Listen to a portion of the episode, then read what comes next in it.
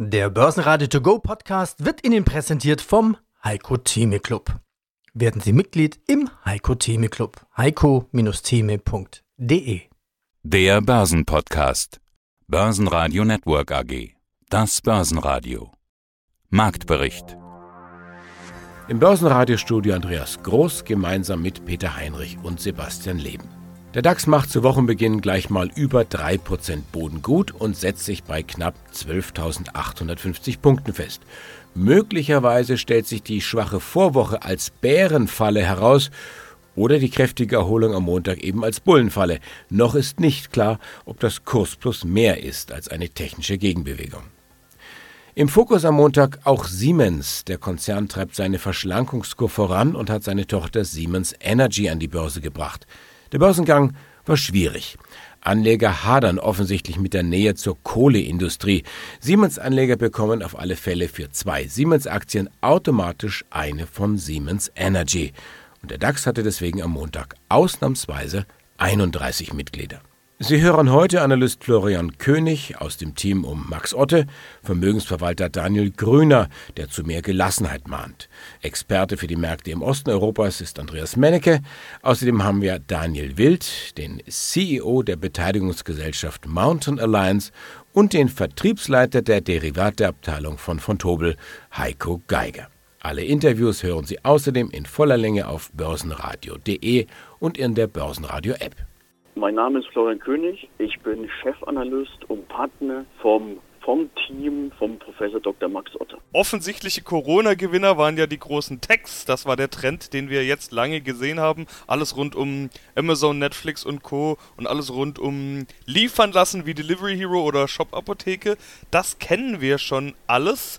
Irgendwie sehen wir ja, wie jetzt auch die Luft aus diesen Techs rausgeht. Ohnehin die Frage, ob man da gerade jetzt noch zugreifen muss. Sie haben interessanterweise eine Ecke weitergedacht. Wir haben kürzlich kurz miteinander gesprochen und hatten sie gesagt, gegen die Einsamkeit zu Hause haben sich viele ein Haustier angeschafft. Tatsächlich gab es einen regelrechten Ansturm auf die Tierheime. Welche Firmen haben Sie aufgrund dieser Entwicklung gekauft? Also wir haben uns da umgeguckt in der Branche, weil es an sich eine spannende Branche ist. Also ein Hund und Katze ist ja eigentlich schon ein sehr enges Familienmitglied für viele. Und da ist man auch gerne bereit, mehr auszugeben. Und das kann man auf zwei Schienen machen. Einmal Bedarf, Tierbedarf. Da haben wir eine Position in Großbritannien gefunden, die ist aber extrem schnell gestiegen. Spannender zum aktuellen Zeitpunkt finden wir einen Tierversicherer aus Amerika. Also sind tätig in Kanada und in den USA. Tierversicherung, da werden einige von den Zuhörern mit den Augen grunzeln. Ist das überhaupt notwendig?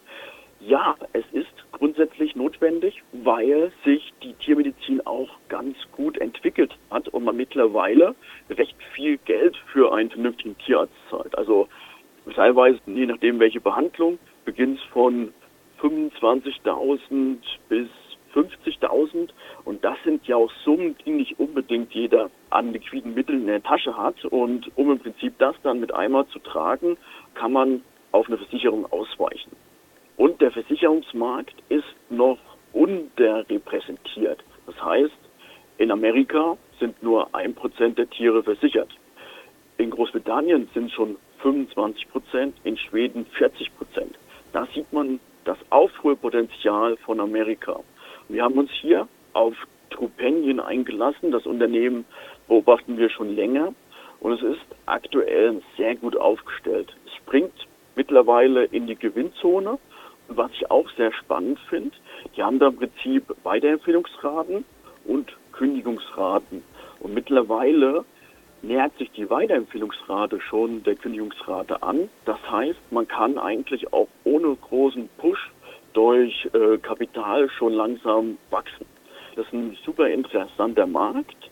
An sich, das Haustier hat an Bedeutung gewonnen durch Corona, weil da viele nicht einsam sein wollten.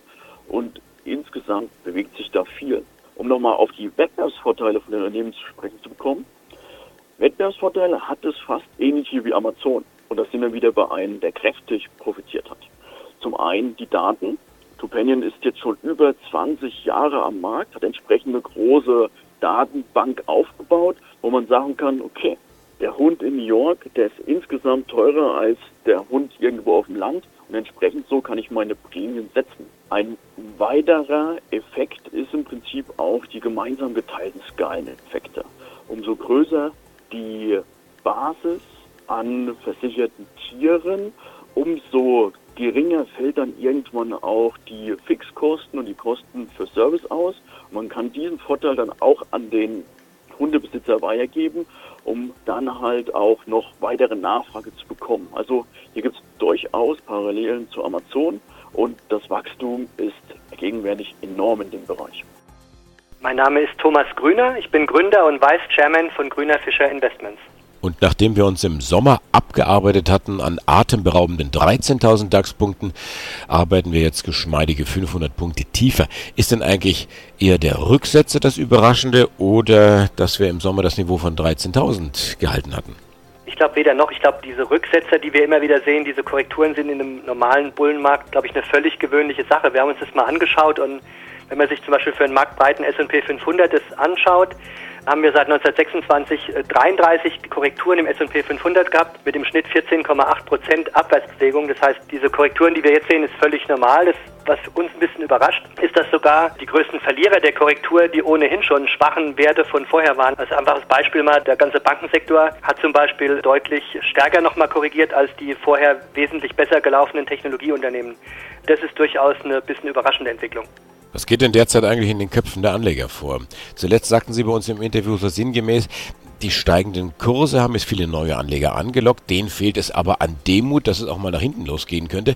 Und wenn ich jetzt die ganzen Verschwörungserzählungen höre, dann habe ich den Eindruck, auch den Anlegern geht irgendwo ein Stück weit das gesunde Grundvertrauen verloren. Ja, man hat schon ein bisschen den Eindruck, dass die Welt, wie wir sie kennen oder wie man sie vermeintlich zu kennen geglaubt hat, ein bisschen aus den Fugen geraten ist durch diese ganzen Corona-Maßnahmen natürlich auch, die doch in unser Leben relativ stark mit Reisebeschränkungen eingreifen ist für viele halt so dieses gewisse Grundkoordinatensystem ein, ein bisschen verschoben worden. Und da in dieser aufgeregten, nervösen Grundstimmung wird man natürlich auch empfänglich für alle möglichen Arten von Verschwörungstheorien. Ja, und wenn man sich anschaut, auch selbst wenn ich bei mir im privaten äh, Umfeld mir umschaue, was, die Leute teilweise für, für Theorien glauben oder mir auch Fragen stellen, das ist teilweise schon ein bisschen skurril, ja. Und ich glaube, dieses Grundvertrauen wird mir eine ganze gewisse Zeit, wenn es denn überhaupt aus deutscher Aktienkultursicht überhaupt jemals da war, so ein Grundvertrauen in die Wirtschaft, dann ist es jetzt, glaube ich, nochmal ein bisschen verschärft, wobei wir das halt grundsätzlich für den Aktienmarkt eher als relativ bullisches Zeichen sehen, denn dieser Pessimismus des Unglaubens, wie wir den nennen, der ist im Grunde immer so das Sprungbrett für dann wieder einen deutlichen äh, Kursanstieg, weil einfach in dieser Skepsis und in dieser schlechten Stimmung werden ja fast immer die Grundsteine gelegt vom Sentiment her für einen neuen, dann sehr dynamischen Aufschwung. Top im DAX waren am Montag die Deutsche Bank mit einem Plus von über 6 Prozent. Hier bekommt die Sparte Privatkunden einen neuen Chef. Schlusslichter gegen Siemens. Der Konzern muss nach dem Börsengang der Tochter Energy neu bewertet werden. Geht die Rechnung dann am Ende des Tages auf, dass die Summe der Einzelteile mehr wert ist als das Ganze? kann man so pauschal, glaube ich, nicht sagen. Aber grundsätzlich geht es in aller Regel schon auf. Wenn man sieht, man darf ja auch nicht vergessen, selbst in, innerhalb der großen Konzerne werden ja manche Bereiche fast wie Start-ups hochgezogen und neu entwickelt. Und gerade Siemens als, ein, als großer globaler Mischkonzern hat ja eine sehr lange Historie an erfolgreichen Unternehmensabspaltungen. Ja, ob das jetzt Siemens, Healthineers, auch Osram zum Beispiel war. Und es gibt ja wirklich viele Beispiele grundsätzlich in der Industrie, wo diese Abspaltungen immer wieder erfolgreich waren. Zum Beispiel jetzt diese ganzen Babybells von AT&T im Technologiesektor war das ja schon sehr oft der Fall. Und ich glaube, das ist durch die Rechnung ist durchaus, wenn ich ab einer bestimmten Größe ein Tochterunternehmen in die Selbstständigkeit in Anführungszeichen entlasse, kann sich das mit Sicherheit alleine besser entwickeln als in einer zu groß gewordenen, unübersichtlichen Konzernstruktur. Und deshalb denke ich, ist diese Rechnungssumme der Einzelteile ist mehr wert als das Ganze. Die ist doch durchaus oft zutreffend. Mein Name ist Andreas Mennecke, ich bin Geschäftsführer der E-Stock Informationsdienste GmbH und Herausgeber des Börsenbriefes Ist Stock Trends.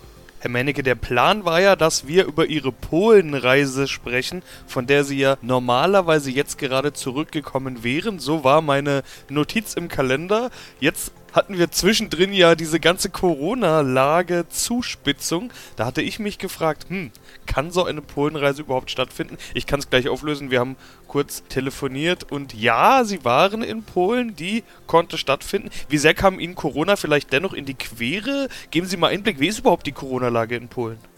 In Polen erstaunlich gut. Also wir haben da ja nur so 88.000 Infizierte, 2.400 Corona-Tote oder Tote in Verbindung mit Corona, sagt man heute. Das also relativ wenig, vergleichsweise in Europa mit das geringste sogar von der, aber trotzdem haben sie die gleichen strengen Regeln wie in allen EU-Ländern momentan. Gott sei Dank kein Einreisestopp. In Budapest, vorher Ungarn, haben sie ja die Reisen geschlossen. Wie gehört habe, jetzt Rumänien auch, wo die auch die äh, Corona-Zahlen jetzt auch in die Höhe schießen. Das tun sie übrigens in Polen jetzt auch gerade. Ich hoffe nicht, dass sie demnächst wieder die polnische Grenze schließen. Aber wir haben nochmal Glück gehabt, wenn man gesagt hätte, die Reise hat stattgefunden und ging da auch relativ locker mit den äh, Corona-Bedingungen um. Wenn man so die Taxifahrer sah, die einen haben eine Maske auf, die anderen wieder nicht. Und es war auch sehr lebhaft in den, in den äh, Kaufhäusern da, wurde kräftig eingekauft. Ich habe den Eindruck, sogar mehr als hier sogar. Der Konsum läuft ja noch relativ stabil. War also eigentlich eine Situation, wo man sich also ganz wohl fühlte da in Polen. Aber man weiß natürlich nie, wie sich äh, das weiterentwickelt in den nächsten Wochen. Nun muss man ja dazu sagen, dass es eine berufliche Reise war. Also Sie waren als Investor unterwegs und eben nicht zum Urlaub oder ein bisschen shoppen oder sowas. Äh, was haben Sie in Polen gemacht? Was haben Sie sich angeschaut? Na, es war ein Interesse von Sven Lorenz eine sehr gut durchorganisierte Reise. Äh, zwei Tage waren Konferenz, ein Tag war tatsächlich Tourismus. Krakau habe ich mir nochmal angeschaut, die Altstadt und äh, die Salzmine dort. Aber ansonsten waren es eine ganze Menge von äh, sehr interessanten Small Midcaps, die sich da vorgestellt haben. In erster Linie die Warschauer Börse selbst auch, die gar nicht so uninteressant ist. Die wurde auf das Betreiben von Sven Lorenz hier vor kurzem ja auch an deutschen Börsen eingeführt, kann man jetzt handeln in Stuttgart. Und als Langfristinvestment durchaus durchaus nicht uninteressant. Sie wissen ja auch die Londoner Börse und die New Yorker Börse. Auch die Deutsche Börse AG sind ja börsennotiert, wenn man so will, und kann man also langfristig dann auch als Investment in. Momentan tut sich da nicht so viel. Umsätze sind aber ganz okay und vor allen Dingen sehr interessant, wie gesagt, in Warschau gibt es ein sogenanntes New Connect Marktsegment für Wachstumsunternehmen, für Small Mid Caps und da gab es eine ganze Menge. Das sind so Spieleentwickler, auch Softwareentwickler, auch Biotechnologieunternehmen, Medizintechnikunternehmen vor allen Dingen im Gaming-Bereich einige sehr interessante Unternehmen, die Start-ups sind die haben so Market Cap 20 bis 100 Millionen, aber sind Wachstumsunternehmen mit steigenden EBITDA und da gibt es sicherlich die eine oder andere, die man sich mal genauer anschauen sollte. Und noch kurz der Blick auf die Schlusskurse. Der DAX legt 3,2% zu und schließt bei 12.868 Punkten. Der MDAX klettert 1,9%. Hier der Schlusskurs 26.967 Punkte. Und der Blick nach Wien, der ATX ebenfalls 1,9% im Plus. Schlusskurs hier 2.124 Punkte. Ja, mein Name ist Heiko Geiger von Vontoren und ich leite dort den Vertrieb für Zertifikate für Privatanleger. Das Ende des Ölzeitalters. Es wurde schon einige Male heraufbeschworen, aber meist von Gegnern des Öls, also Umweltverbänden, Politikern oder Aktivisten. Ausgerechnet der Ölkonzern BP befeuert diese These jetzt. Die haben eine Studie veröffentlicht, in der prognostiziert wird, dass der Ölverbrauch sinken wird, dass der Peak vor Corona erreicht wurde, also dass wir nie wieder dahin kommen, wo wir schon waren. Das Ende des Ölzeitalters. Es klingt dramatisch. Kann man es trotzdem so lesen? Ja, die Studie enthält letzten Endes drei Szenarien, die alle in die gleiche Richtung weisen. Äh, einziger Unterschied im jeweiligen Szenario ist, wie sich letzten Endes die Politik bzw. die gesellschaftliche Entwicklung gegenüber dem Ölkonsum entwickelt, ob es entsprechend gleich bleibt oder die Initiativen hin zu alternativen Energieträgern sich deutlich verstärken und entsprechend in Abhängigkeit davon fällt eben der Rückgang des Ölkonsums aus. In einem Hauptszenario geht man davon aus, dass dies ab 2030 kippen wird. Die beiden anderen Szenarien gehen schon davon aus, dass es unmittelbar nach Corona schon passieren wird, was letzten Endes bedeuten würde, dass wir nie wieder einen Ölkonsum haben werden wie vor Corona. Jetzt muss man da ja nicht sehenden Auges in diese Katastrophe oder die wirtschaftlichen Probleme rennen als Ölkonzern. Viele Firmen in der Ölbranche strukturieren sich ja schon um, wollen etwas unabhängiger von Öl und fossilen Brennstoffen werden. Was macht denn BP, beziehungsweise wie gut sind die auf dem Weg? Das ist richtig. Das sehen wir natürlich nicht nur bei den großen Ölmultis, sondern auch bei den ganzen Versorgern, die sukzessive auf den Zug der alternativen Energieträger aufspringen. Setzt sich natürlich auch in der Automobilindustrie mit dem E-Auto-Hype fort. Von daher denke ich, haben wir es schon hier mit einer sehr disruptiven Entwicklung zu tun. Was BP konkret macht, die setzen wie viele andere Ölmultis in Europa auch beispielsweise Total, Shell oder auch Equinor, zunehmend auf Wind, Solarkraft. Ich habe vor kurzem eine Kooperation von BP mit Equinor bekannt gegeben, wo man sehr stark in den Bereich der Offshore-Windfarmen investieren möchte, um eben hier zu diversifizieren und sich entsprechend auf dieses Peak Oil-Thema vorzubereiten. Guten Tag, Daniel Wild, Vorstandsvorsitzender Mountain Alliance AG. Wir sind eine operative Beteiligungsgesellschaft und sind an stark wachsenden digitalen Firmen aus Deutschland und Europa beteiligt. Und im ersten Halbjahr 2020, die Zahlen schauen wir uns an, ging der Umsatz zurück von 6,2 Millionen etwa auf 4,7 Millionen. Shirtinator und Geton TV haben einen Löwenanteil von jeweils 0,7 Millionen beigetragen. Ist es jetzt ausschließlich der Corona-Situation geschuldet? Hintergrund meiner Frage, TV-Markt war ja schon vor Corona ein bisschen angeschlagen.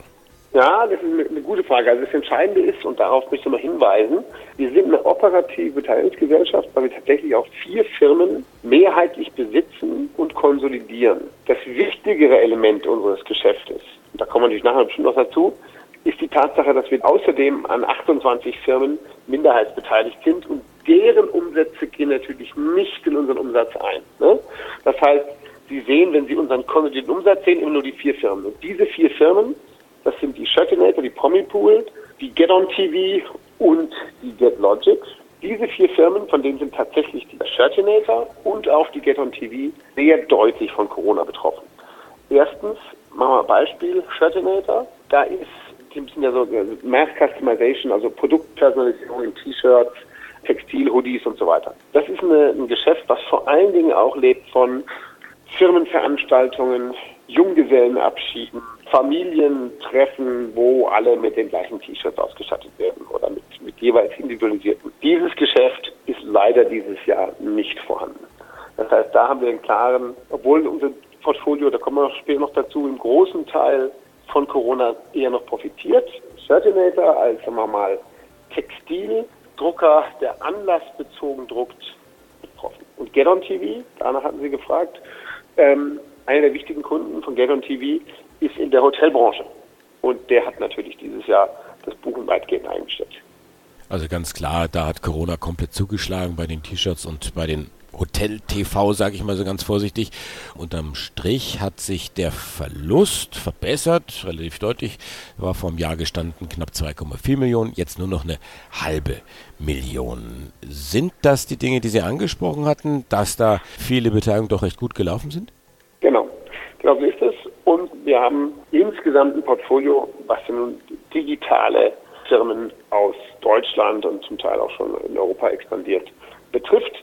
Die haben tendenziell von Corona eher Rückenwind bekommen. Machen wir mal ein Beispiel. Wir haben eine Online-Sprachschule, die heißt Lingoda.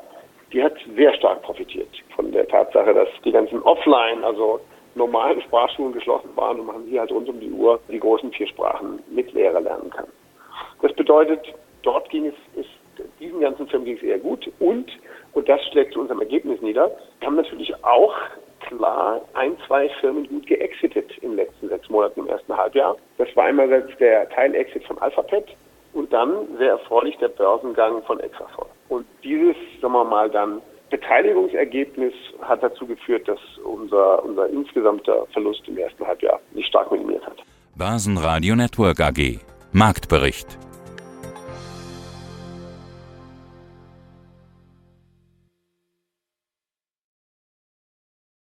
Der Börsenradio To Go Podcast wurde Ihnen präsentiert vom Heiko Theme Club. Werden Sie Mitglied im Heiko Theme Club. heiko-theme.de